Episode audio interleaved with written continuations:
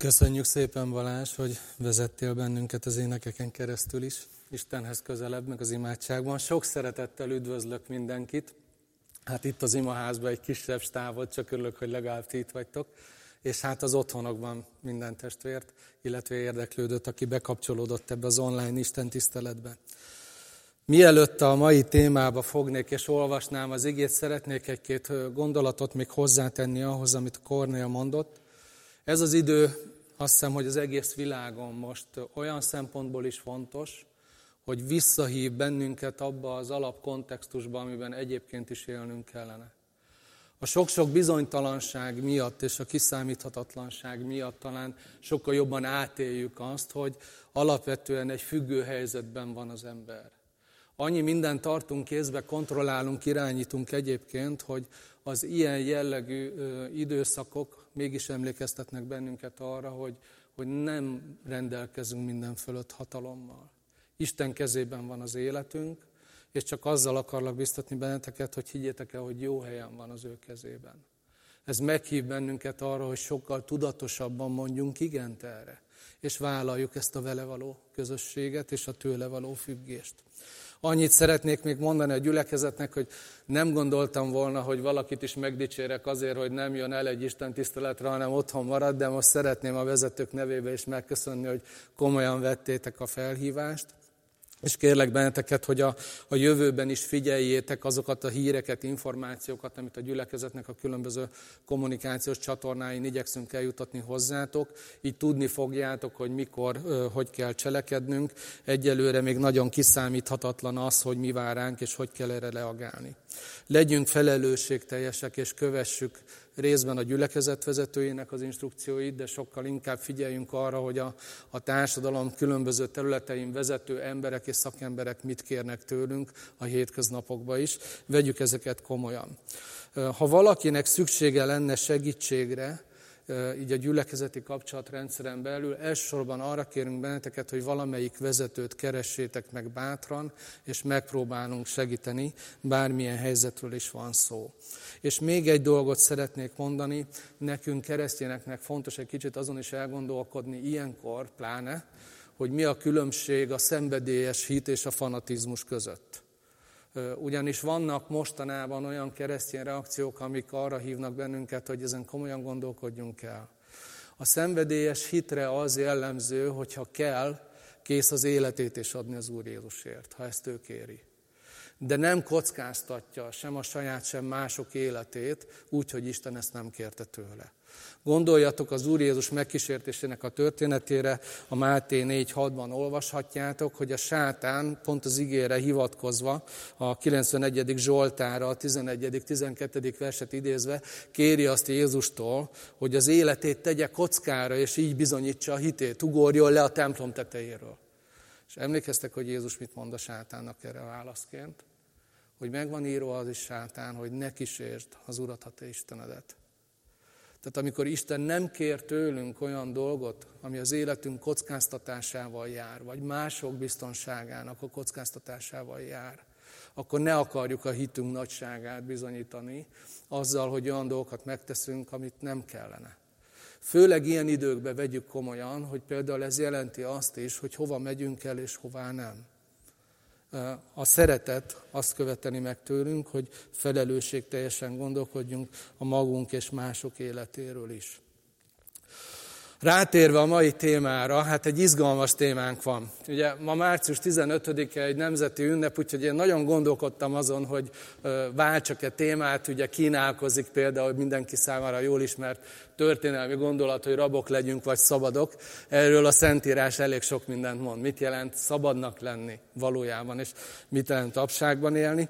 De aztán Jánossal, ahogy beszélgettünk és egyeztettünk, úgy döntöttem, hogy maradok annál a témánál, ami a, a sorozatunkban a következő szakasz a Szentírásból. Ugye a Máté evangéliumát tanulmányozzuk, és ott tartunk a hatodik fejezetnél, és a 14.-15. vers lesz a mai ige hirdetésnek a, az alapigéje. A, a címe pedig, hát úgy hangzik kijelentő módban ez a gondolat, ez a mondat, hogy tedd múlt időbe a múltat, hogy ne ess a fogságába. A múlt ez egy nagyon érdekes dolog, vagy erőforrás az életünk sok-sok időszakában és sok-sok területén, vagy rabulejthet bennünket, és bezáródhatunk a múltba, és nem tudunk a jelenben úgy jelen lenni, ahogy kellene, főleg vonatkozik ez a kapcsolatainkra. Ez a szakasz a megbocsátásról szól, és ahogy olvasom majd, emlékezzetek erre. Néha a múltat múlt időbe kell tenni, és nincs más mód rá, mint a megbocsátás.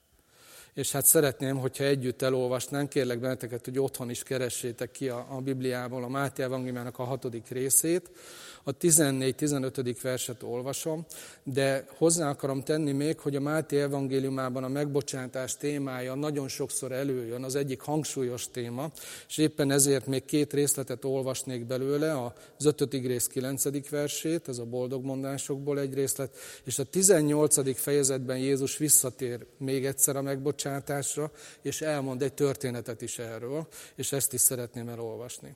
Tehát Máté Evangélium a hatodik rész, 14.-15. vers. Mert ha megbocsátjátok az embereknek az ők vétkeiket, megbocsát nektek is a ti mennyei atyátok. Ha pedig nem bocsátotok meg az embereknek az ő, vétkeit, ő vétkeiket, akkor a ti mennyei atyátok sem bocsátja meg a ti vétkeiteket. Máté 5.9 Boldogok, akik békét teremtenek, mert ők Isten fiainak neveztetnek. És most menjünk a Máté 18-hoz, a 21. verstől olvasom a 35. versig, tehát Máté 18, 21, 35. Akkor Péter odament hozzá, mármint Jézushoz, és ezt kérdezte tőlem. Uram, tőle, Uram, hányszor védkezhet ellenem az én atyám fia, hogy én megbocsássak neki? Még hétszer is? Jézus így válaszolt. Nem azt mondom neked, hogy hétszer, hanem még hetvenszer hétszer is. Ezért hasonló a mennyek országa egy királyhoz, aki számadást akar tartani a szolgáival. Amikor hozzákezdett, vittek eléje egy szolgát, aki tízezer talentummal volt adósa. Mivel nem volt miből megfizetnie, megparancsolta az úr, hogy adják el őt és feleségét, gyermekeit és mindenét, amilyen van, és fizessen. A szolga erre leborult előtte, és így esedezett. Légy türelemmel hozzám, és mindent megfizetek neked. Az úr pedig megszánta a szolgát, elbocsátotta, és elengedte az adóságát. Amikor azonban eltávozott az a szolga, összetalálkozott egyik szolgatársával, aki száz dénárral tartozott neki. Megragadta, folytogatni kezdte, és ezt mondta. Fizesd meg, amivel tartozol. Szolgatársa ekkor leborult előtte, és így kérlelte. Légy türelemmel hozzám, és mindent megfizetek neked. De az nem engedett, hanem elmenve börtönbe vetette őt, amíg meg nem fizeti a tartozását. Amikor szolgatársai látták, hogy mi történt, nagyon felháborodtak. Elmentek és jelentették uruknak mindazt, ami történt. Akkor magához hivatta őt az ura, és így szólt hozzá. Gonosz szolga, elengedtem minden tartozásodat, mivel könyörögtél nekem. Nem kellett volna neked is megkönyörülnöd szolgatársadon, amint én is megkönyörültem rajtad? Ekkor haragra lobbant ura, és átadta őt a hóhíroknak, amíg meg nem fizeti neki az egész tartozást. Így tesz majd az én mennyei atyám is veletek, ha szívetekből meg nem bocsátotok mindenki az ő atya fiának. Imádkozzunk. Úr Jézus, Te látod a, a mi szívünket, Te látod a mi körülményeinket, hogy most is oda szeretnénk telepedni hozzá, de egy teljesen más számunkra szokatlan helyzetben. Kérlek Téged, hogy, hogy nyisd ki a mi szívünket, a mi elménket a Te igéd előtt, és add, hogy így a, a Biblián keresztül, ahogy ezeket a történeteket most így kibontjuk, veled találkozzunk. Legyünk nyitottak arra, hogy úgy szólíts meg bennünket, ahogy Te jónak látod, és formáld a mi szívünket úgy, ahogy Te jónak látod. Köszönjük, hogy a Te lelkedet nem korlátozza semmi, és szeretnénk mondani, hogy szükségünk van rád. Itt vagyunk, szólj hozzánk. Amen.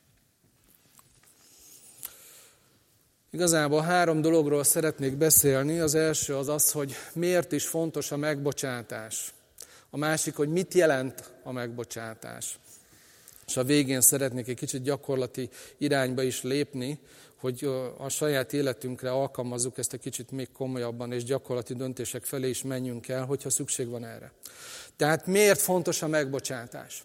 Hadd kezdjem a felolvasott boldogság mondásokból egy részlettel, amit olvastam. Ugye az Úr is azt mondta, hogy boldogok, akik békét teremtenek, mert ők Isten fiainak neveztetnek. Ugye sokszor elmondtam már nektek kívülről, tudjátok, hogy a hegyi beszéd arról szól, hogy az Úr és hogy képzelte el a tanítványságot, vagy ő hogy képzelte el a kereszténységet, ahogy mi ma azt hívjuk.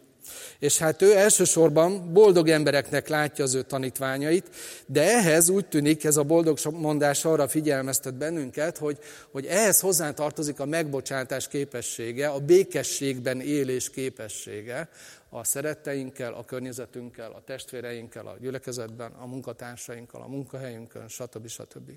Boldogok, akik békét teremtenek. Ugye az Úr Jézus a boldogságról nagyon másképp beszél, mint ahogy mi ma gondolkodunk erről, kicsit szétfeszíti a kulturális közhelyeket, ahogy minket kódoltak azzal kapcsolatban, mit jelent boldognak lenni, hiszen ő mondja itt, hogy ez nem azt jelenti, hogy nem vagyunk szomorúak néha, mert beszél arról, hogy boldogok, akik szomorúak vagy gyászolnak. De minden esetre a hetedik boldog mondás itt azt mondja, hogy boldogok, akik békességet teremtenek. És ez a témánk szempontjából azért nagyon fontos, vegyétek észre, mert nem azt mondja, hogy boldogok, akik békességben élnek, hanem azt mondja, hogy boldogok, akik békességet teremtenek. Vajon miért? Mert hogy az a békesség, amire szükségünk van, az időről időre fölbomlik a különböző kapcsolatrendszerünkbe. Akár a családra gondolunk, a házasságra gondolunk, a baráti kapcsolatokra gondolunk, a munkahelyi közösségekre gondolunk, vagy akár a gyülekezeti közösségre is gondolunk. Az élet próbára teszi azt a békességet, amit szeretnénk a kapcsolatainkban megélni.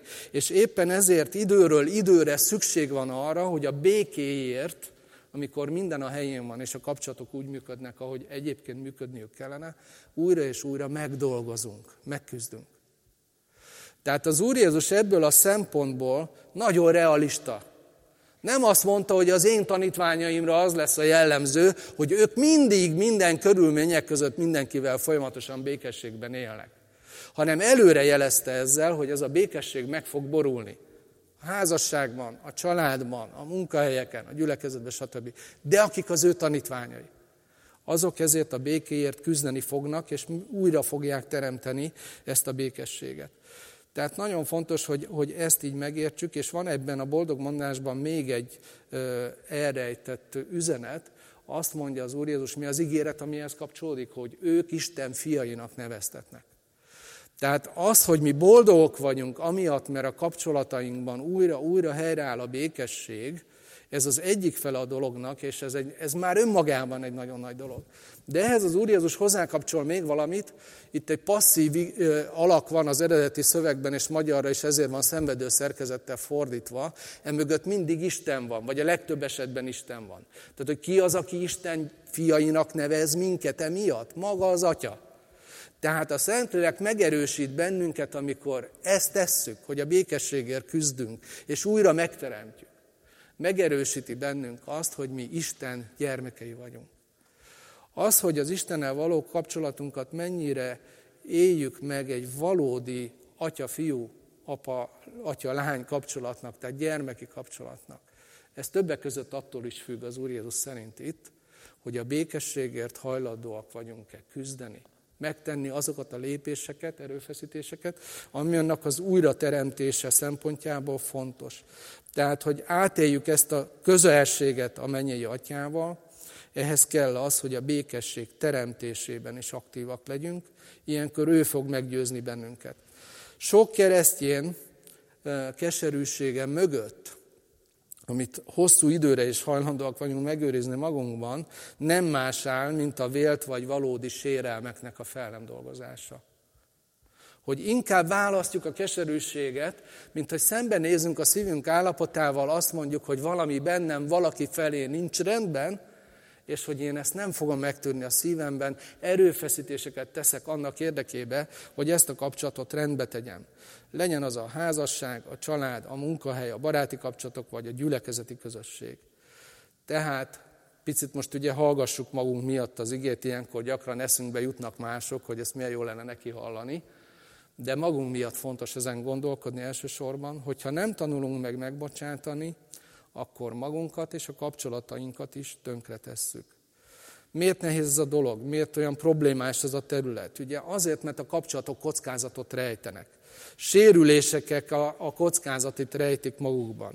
Ugye egyszerre vágyunk az elfogadásra, a közelségre, az intimitásra, vagyis az egészséges kapcsolatra másokkal, ugyanakkor félünk a közelségnek attól a fokától, ahol sebződhetünk.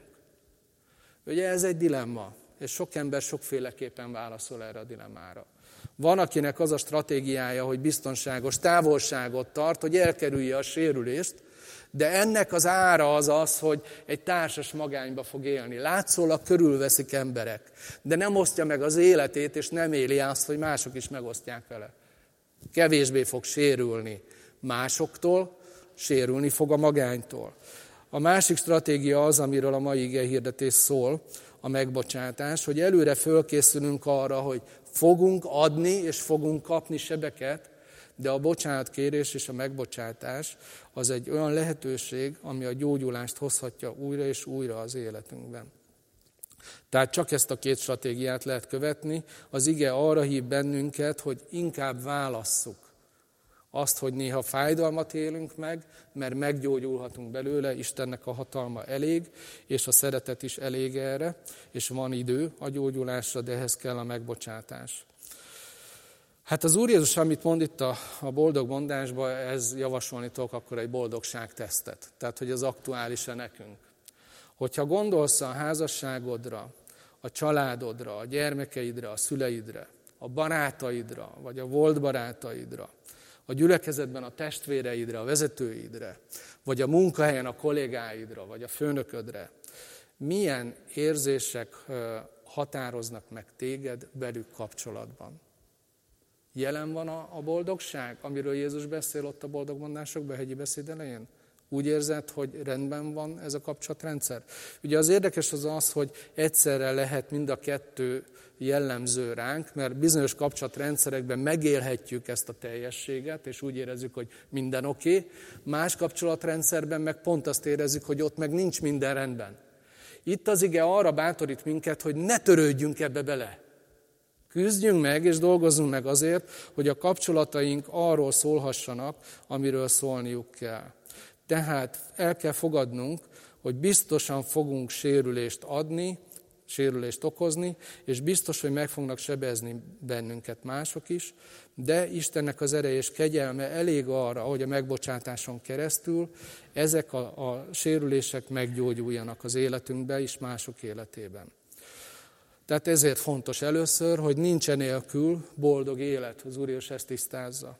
A második dolog, hogyha nem tanulunk meg megbocsátani, ez kihat az Istennel való kapcsolatunkra is. Ott is zavart fog okozni.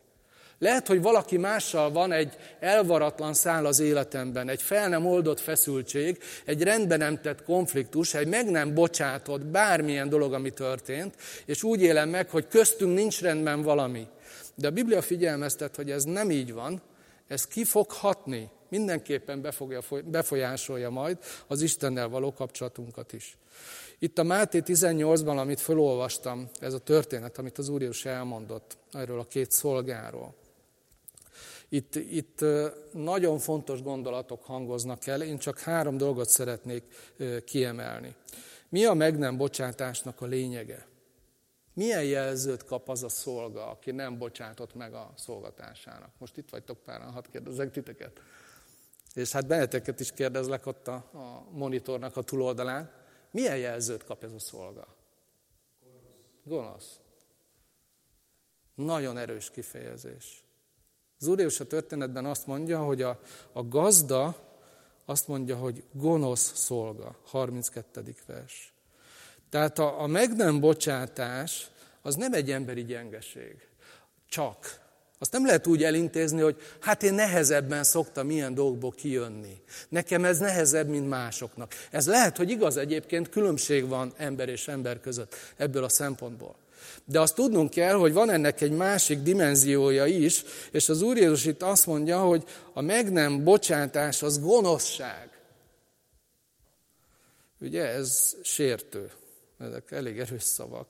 Én őszintén remélem, hogy megsérti most azokat ez a gondolat, akiknek erre van szükségük.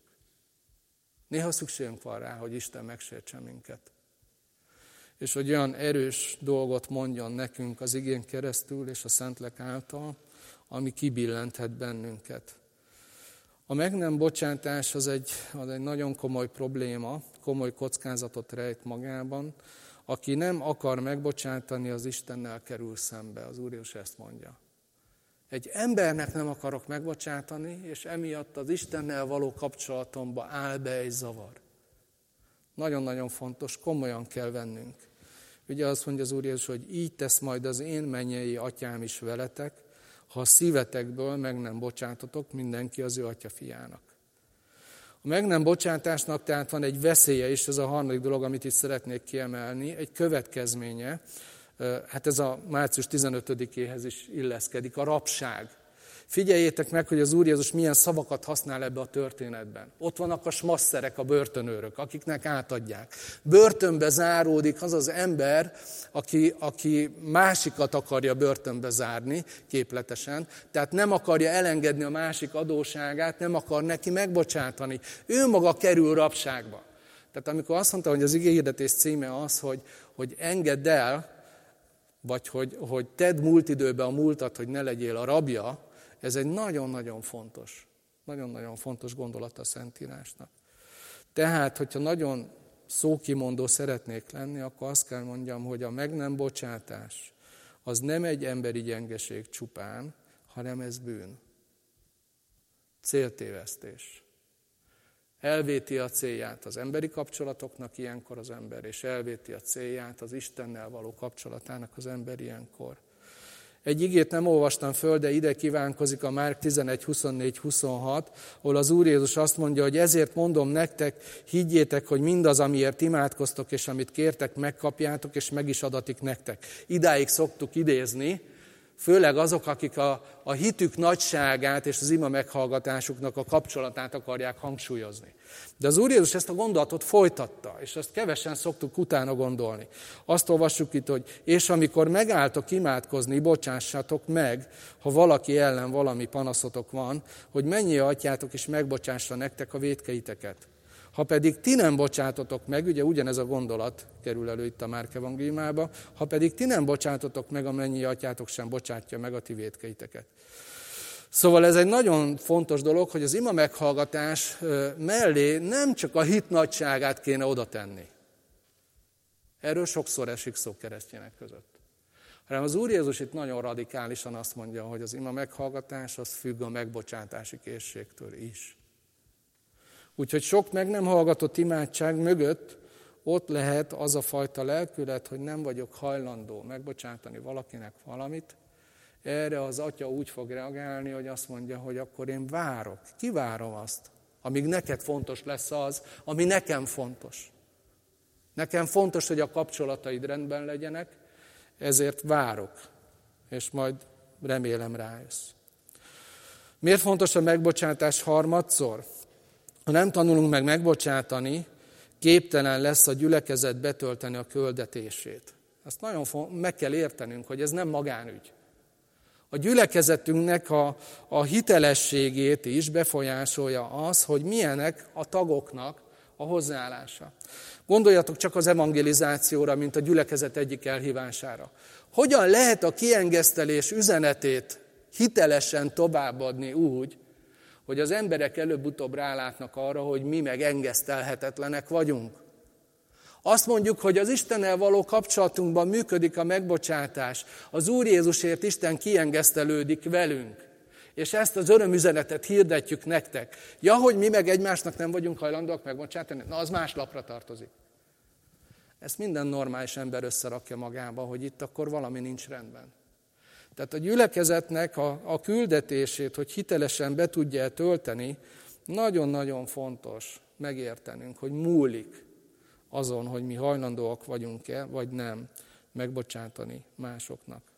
Az, hogy mi újjászületett emberek vagyunk, nem jelenti azt, hogy tökéletesek lennénk, nem jelenti azt, hogy bűntelenek lennénk, és főleg nem jelenti azt, hogy ne lennének jellemhibáink. Ebből pedig nagyon következik az, hogy mi formálódunk, uton vagyunk, de vannak rossz napjaink, megkörnyékez minket naponta a bűn, néha győzünk, néha vesztünk ebben a csatában és ebbe belesérülhetnek mások is.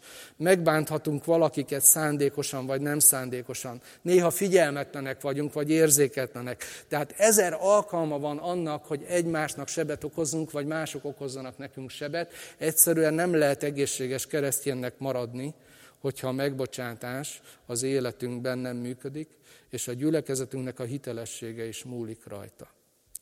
Na mit jelent a megbocsátás? Nézzünk rá egy kicsit erre. Ennek a történetnek, az egész történetnek a kontextusa, amit Jézus elmesél, és az eredeti szövegnek a, a kifejezése is azt jelenti, hogy elengedni egy tartozást. Tehát a megbocsátásról akkor gondolkodunk jól, ha azt gondoljuk, hogy amikor elkövetünk valamit Isten ellen vagy egymás ellen, ez olyan, mintha egy tartozásba keverednénk Istennel vagy egymással szemben. A megbocsátás pedig azt jelenti, hogy ezt a tartozást elengedjük. Isten elengedte nekünk ezt a bűntartozást, de mi is elengedjük egymásnak, hogyha mi kapcsolatunkba belép egy ilyen helyzet. Nézzük meg egy kicsit, az Úr Jézus nem nagyon szokott közgazdászkodni, de itt egy, egy ilyen megbocsátási matekon végigvíz bennünket. Nem tudom, hogy figyeltetek-e rá, hogy, hogy milyen tételeket használ. Itt egy kicsit ilyen közgazdasági összefüggéseket nézhetünk meg. Tehát tízezer talentumról beszél, hogy az első szolga tízezer talentummal tartozott a gazdájának. Ez a szolga kétségbe esetten könyörgött, és azt mondta, hogy legyen türelmes az ő ura, amíg, mit kért, hogy amíg minden megfizet neki. De Jézus tudatosan használja ezeket a, ezeket a számokat, és nekünk ez már keveset mond, én szeretném egy kicsit közelhozni éppen ezért magunknak, mert ennek a szolgának esélye nem volt ezt kifizetni. És az Úr is ezt akarta hangsúlyozni. Egy talentum az 6000 dénár, ez azért érdekes, mert egy dénár az egy napi bér. És itt tudjuk egy kicsit közelíteni a mához, hogy ezek milyen tételek lennének ma. Nekünk mit jelentene ez, hogyha az Úr Jézus mondjuk ezt a példázatot forintba mondta volna el? Ez azt jelenti egyébként, hogy egy év, hogyha 256 munkanappal számolunk, akkor egy év alatt 256 dénárt kereshetett egy ember. Egy talentum viszont 24 év bére, ha nem költesz semmit, hanem mindet félreteszed. Tehát nem mész boltba, semmit nem veszel, félreteszed, 24 éven keresztül tudsz egy talentumot összeszedni. Tízezer talentum, ez azt jelenti, hogy az tízezer ember 24 évi bére, vagy egy ember 240 ezer évi bére. Na, nem tudom, hogy követtétek el, de ezek nagy számok. Na mit jelent ez forintba, hát akarjuk tenni? Hát sokféleképpen számolták ezt már ki. Én azt gondolom, hogy a népgazdasági átlag keresettel, ha számolunk 2019-ben, ez 360 ezer forint volt. Egy év alatt egy átlag magyar, ez azt jelenti, hogy ha semmit nem költ el, akkor 4 millió 320 ezer forintot tud félretenni. Hogyha 240 ezer évre vetítjük ezt, na, akkor itt most lehet szorozni, osztani. Ez azt jelenti, hogy 1036 milliárd 800 millió forint, amiről az Úr Jézus beszél. Hogy az Istennel való kapcsolatunkban az adósságnak a mértéke az ilyen. Ez egy akkora adósság, hogy egy ember élete, hogyha 70 éves átlag életkorral számolunk, az 3428-szor fér bele. Ez azt jelenteni, hogy ha 3428-szor élhetnéd le az életedet egymás után, akkor sem tudnád kifizetni ezt a tartozást. Hogyha közben egyszer sem védkeznél, akkor lenne esélye. Tehát ez egy lehetetlen dolog. Az Úr is azt akarja ezzel mondani. 49. Zsoltárban ezt olvassuk. Hiszen senki nem válthatja meg magát, nem adhat váltságot magáért Istennek.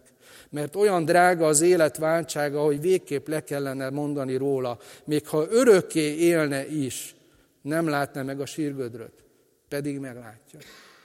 Tehát a Biblia azt mondja, hogy nem fogsz érni 3428 életet, hogy Istennel az adósságodat rendezni tud. Azt mondja itt az ige, ha örökké élne, és az ember nem tudná ezt megtenni. Ezért Isten hozott egy döntést, Római levél, harmadik rész, 24.-25. verse. Ezért Isten ingyen igazítja meg őket, kegyelméből, miután megváltotta őket Krisztus Jézus által. Ezzel szemben a száz dénár, amiről az Úr Jézus beszél, a két szolga közötti tartozásról, az egy embernek a száznapi bére kb. fél év alatt visszafizethető. Tehát mi áll szemben egymással?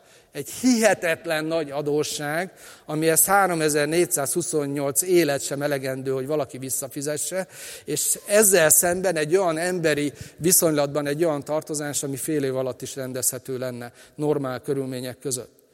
Tehát nem kis dolog megbocsátani. Ha valaki fél év jövedelmével tartozik nekem, azért azt én megérezném. Van súlya annak. De mégis az Úr és azt mondja, hol van ez ahhoz, amit a mennyei atya nekünk elenged? És hát mit jelent a megbocsátás? Adóság elengedést jelent. Azt jelenti, hogy a megbocsátásnak bizony van ára. Többnyire ezért nehéz. Mert van ára. És hogyha ez azt jelenti, hogy nekem tartozik valaki, amikor meg kellene bocsátanom, akkor ugye mi a probléma? Ki fogja az adósságot elszenvedni, hogyha az el lesz engedve? Az, akinek tartoznak. Isten vállalta magára a mi tartozásunkat a vele való kapcsolatban. Az egymás közötti kapcsolatunkban a megbocsátásnak éppen ez a problematikája, hogy ha nekem kell megbocsátanom, akkor nekem kell elszenvednem ennek az adóságnak az ellenértékét. Vagyis nem hajthatom be a másikon, nem állhatok rajta bosszút, nem követelhetem a saját igazságomat. Ha elengedem, elengedem, szabadon engedem. Nem zárom bele ebbe a kapcsolati börtönbe őt, hanem elengedem, kiengedem, elengedem ezt a tartozást.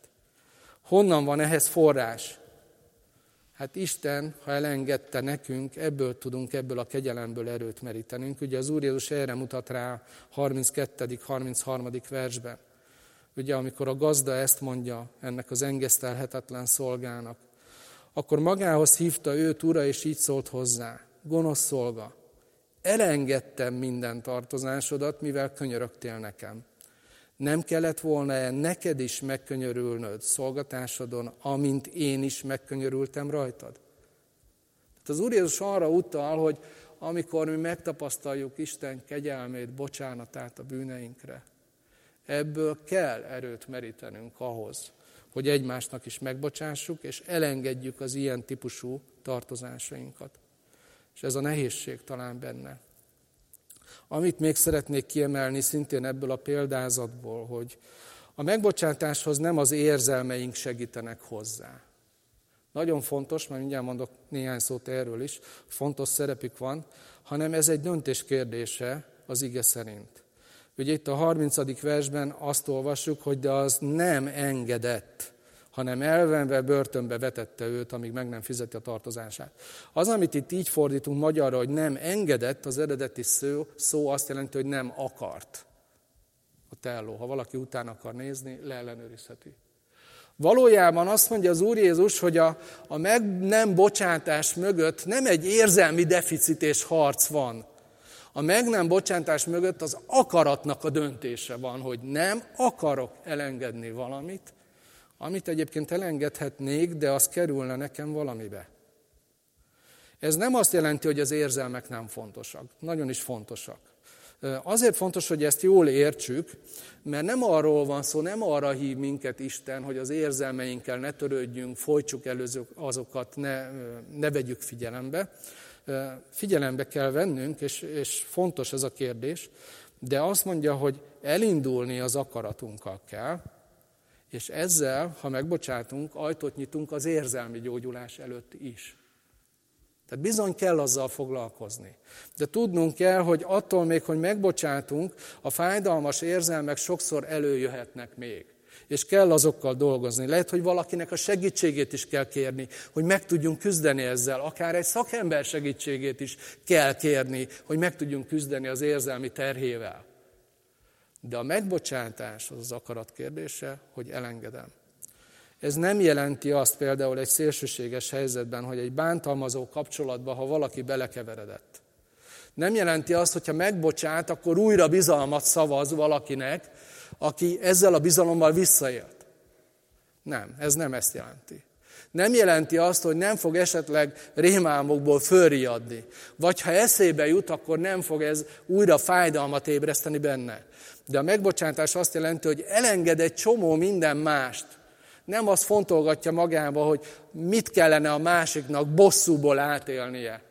Vagy hogy ki lesz az, aki egyszer ezt leveri rajta, hanem hogy ezt elengedi, Istenre bízza, és ezzel megnyílik az ő életében is egyébként az út, az érzelmi gyógyulás előtt is. És az lehet, hogy egy hosszabb folyamat lesz. De az akaratunk döntésével kezdődik, az Úr Jézus erre hívja föl a figyelmet a 30. versben. És végül egy dolgot szeretnék még kiemelni, itt a 35. versben azt olvastuk a Máté 18-ban, hogyha ha szívetekből meg nem bocsátotok. Tehát, hogy Isten valódi megbocsátást akar látni az életünkben. Ez egy nagyon érdekes gondolat, hogy miért kellett ezt is mondani az Úr Jézusnak ehhez a témához. Azt kell, hogy mondjam, magamból kiindulva, de sok más embert is ismerve, hogy a, a hívő emberek sok bűnnel viszonylag könnyen meg tudnak küzdeni. De az egyik legalattomosabb a bűnök közül az a képmutatás. Miért? Mert van, amikor csak annyira futja az erőnkből, hogy a látszatát fenntartsuk valaminek, de hogy valójában működik az életünkben, az egy más kérdés.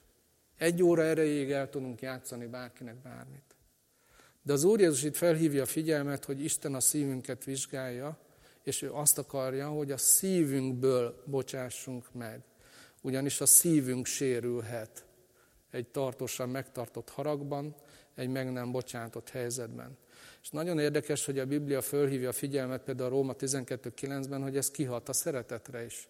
Azt írja itt a Róma 12.9, hogy a szeretet ne legyen képmutató. Iszonyodjatok a gonosztól, ragaszkodjatok a jóhoz. Nagyon érdekes gondolat. Ha nincs megbocsátás, de tudjuk, hogy hát elvárható egy keresztjéntől, hogy megbocsásson, akkor tudunk úgy csinálni, mintha megbocsátottunk volna. De ebből az fog következni, hogy nem szeretünk, csak úgy csinálunk, mintha szeretnénk.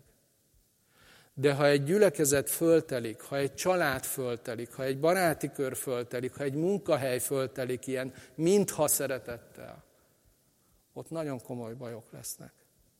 Úgyhogy itt Isten arra hív bennünket, hogy ne elégedjünk meg a látszatával a megbocsátásnak, ne elégedjünk meg a látszatával a szeretetnek, hanem szívünkből bocsássunk meg.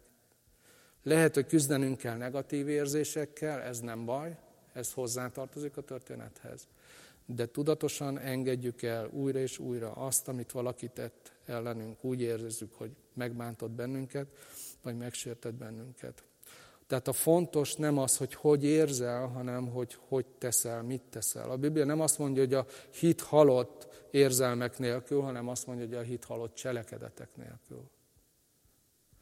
Ha követjük engedelmesen, amit Isten kér tőlünk, az érzelmeink is gyógyulni fognak. A megbocsátás kinyitja az ajtót a gyógyulás felé, a kapcsolataink meggyógyulhatnak. Gondolkodtam azon, hogy hogy fejezhetném be. Szeretnék javasolni nektek egy kis lelki gyakorlatot otthon, amit családban meg lehet csinálni, vagy akár egyedül. Meg néhány kérdést, amiről beszélgetni lehet így az alkalom végén. Egy javaslat, ez egy kicsit ilyen jelképes cselekedet, amit akár egyedül is megtehetsz valamikor, amikor úgy érzed, hogy biztonságban vagy. Írd föl egy cetlire azoknak a nevét, akit a Szentlek megmutatott neked, hogy meg kellene bocsátanod. Fogj egy gyertyát, gyújtsd meg, és engedd el égni. Tegyél oda egy edényt, amibe eléghet. Fejezd ki azt, hogy ezt elengeded. Hagyod, hogy az eltűnjön. Írd föl annak a nevét, akit el kellene engedned, akinek meg kellene bocsátanod. Gyújtsd meg és imádkozz, és mondd ki Istennek, hogy én ezt elengedem. Csináld meg, tegyél valamit gyakorlatba, és utána hogyha úgy érzed, arra vezet a Szentlélek, keresd a lehetőségét annak, hogy face to face, személytől személyig, személyesen rendezd, ha valakivel kell ezt a dolgot. És néhány kérdés, hogy ha gondoljátok, akkor tudjatok beszélgetni a témáról, elmélyíteni, egy kicsit személyessé tenni. Az egyik, hogy mi volt érdekes a számodra ezekből a bibliai helyekből? Ahogy olvastuk, vagy ahogy én beszéltem róla, mi volt érdekes gondolat, ami úgy kiemelkedett, ami számodra fontossá vált? A második javaslat, vagy egy kérdés szempont, hogy tapasztaltad-e ezt, hogy a megbocsátás melletti döntés után idő kell az érzelmi gyógyuláshoz? Egy kicsit beszélgethettek arról is, hogy te milyen típusú ember vagy, neked ez könnyen megy, nehezebben megy. Akár imádkozhatok is egymásért, hogy ha van ilyen, ami most aktuálisan fontos, tudjál azon az úton végigmenni, amire Isten hív. És hát az utolsó kérdés, hogy van-e valaki, akinek meg kellene bocsátanod? Emlékezz a boldogság tesztre, hogy boldogok, akik békét teremtenek. Ahol nem tudod ezt megélni, valószínű, hogy ott abban a kapcsolatrendszerben, ott Isten tud tenni érted valamit, hogyha engedelmesen beledőlsz az ő akaratába, és engedsz ennek a hívásnak. Ha tudjátok, mondjátok el egymásnak, sokat segíthet az, hogy ilyenkor engedelmesen azt tegyük, amire Isten minket hív, végigvigyük gyakorlatban azt, amit a szívünkben érzünk, hogy szükséges. És most szeretném, hogyha imádsággal befejeznénk, egy pici csendet hagynék nektek én is, de imádkoznék, befejezném, és utána egy ének lesz, hirdetések, és elbúcsúzunk tőletek.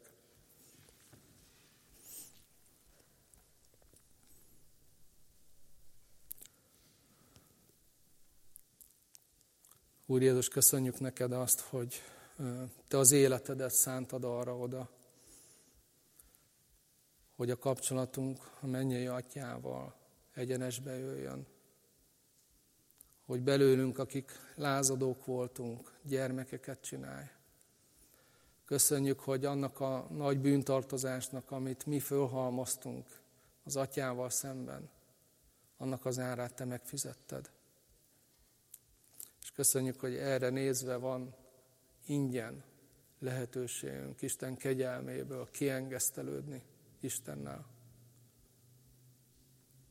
Köszönjük, hogy hívsz bennünket arra, hogy amit így átélünk ebben a, ebben a kapcsolatban, ebben a relációban, hogy ezt engedjük hatni az egymás közötti kapcsolatainkban is.